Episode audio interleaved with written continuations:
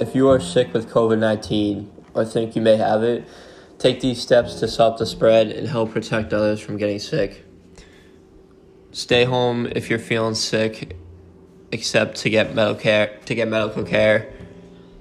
Separate yourself from others you live with. Wear a mask to protect others from you.